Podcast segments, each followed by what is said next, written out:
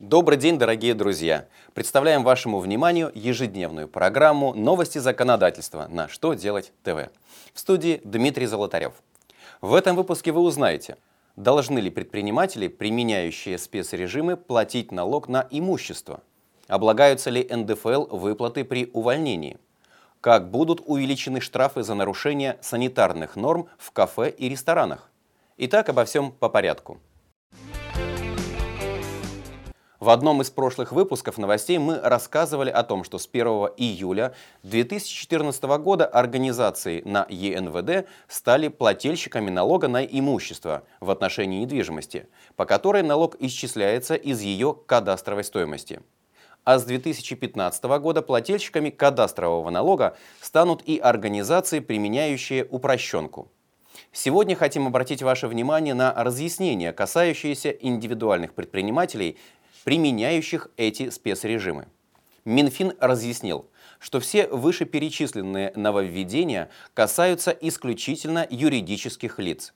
Для предпринимателей, которые применяют спецрежимы налогообложения, ничего не изменилось. Связано это с тем, что налог на имущество физических лиц по кадастровой стоимости не исчисляется –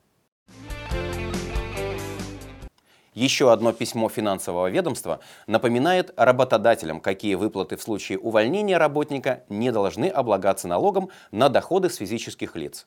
Ведомство поясняет, что под обложение этим налогом не попадают компенсации, которые выплачиваются в соответствии с соглашением о прекращении трудового договора.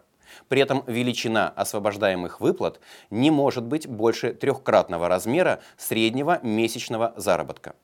Для граждан, уволенных из организаций, работающих на Крайнем Севере, этот показатель в два раза выше. Суммы превышения данного норматива облагаются налогом в общеустановленном порядке.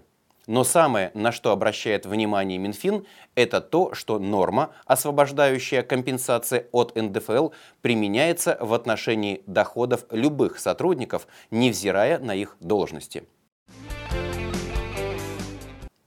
Штрафы за нарушение санитарных норм во всех организациях общественного питания, скорее всего, будут увеличены. Это коснется процессов хранения, реализации продуктов, а также приготовления различного рода блюд. Соответствующий законопроект, который вносит изменения в статью 6.6 Административного кодекса, уже рассмотрен и одобрен правительством России. В частности, штрафы за эти нарушения для должностных лиц и граждан, осуществляющих деятельность без образования юрлица, составят от 5 тысяч до 10 тысяч рублей. Сейчас их могут оштрафовать на сумму от 2 тысяч до 3 тысяч рублей. Юридические лица будут рисковать суммой от 30 тысяч до 50 тысяч рублей. Пока размер штрафа для них составляет от 20 до 30 тысяч рублей. На сегодня у меня все. Задавайте ваши вопросы в комментариях к видео на сайте «Что делать ТВ». Я благодарю вас за внимание и до новых встреч!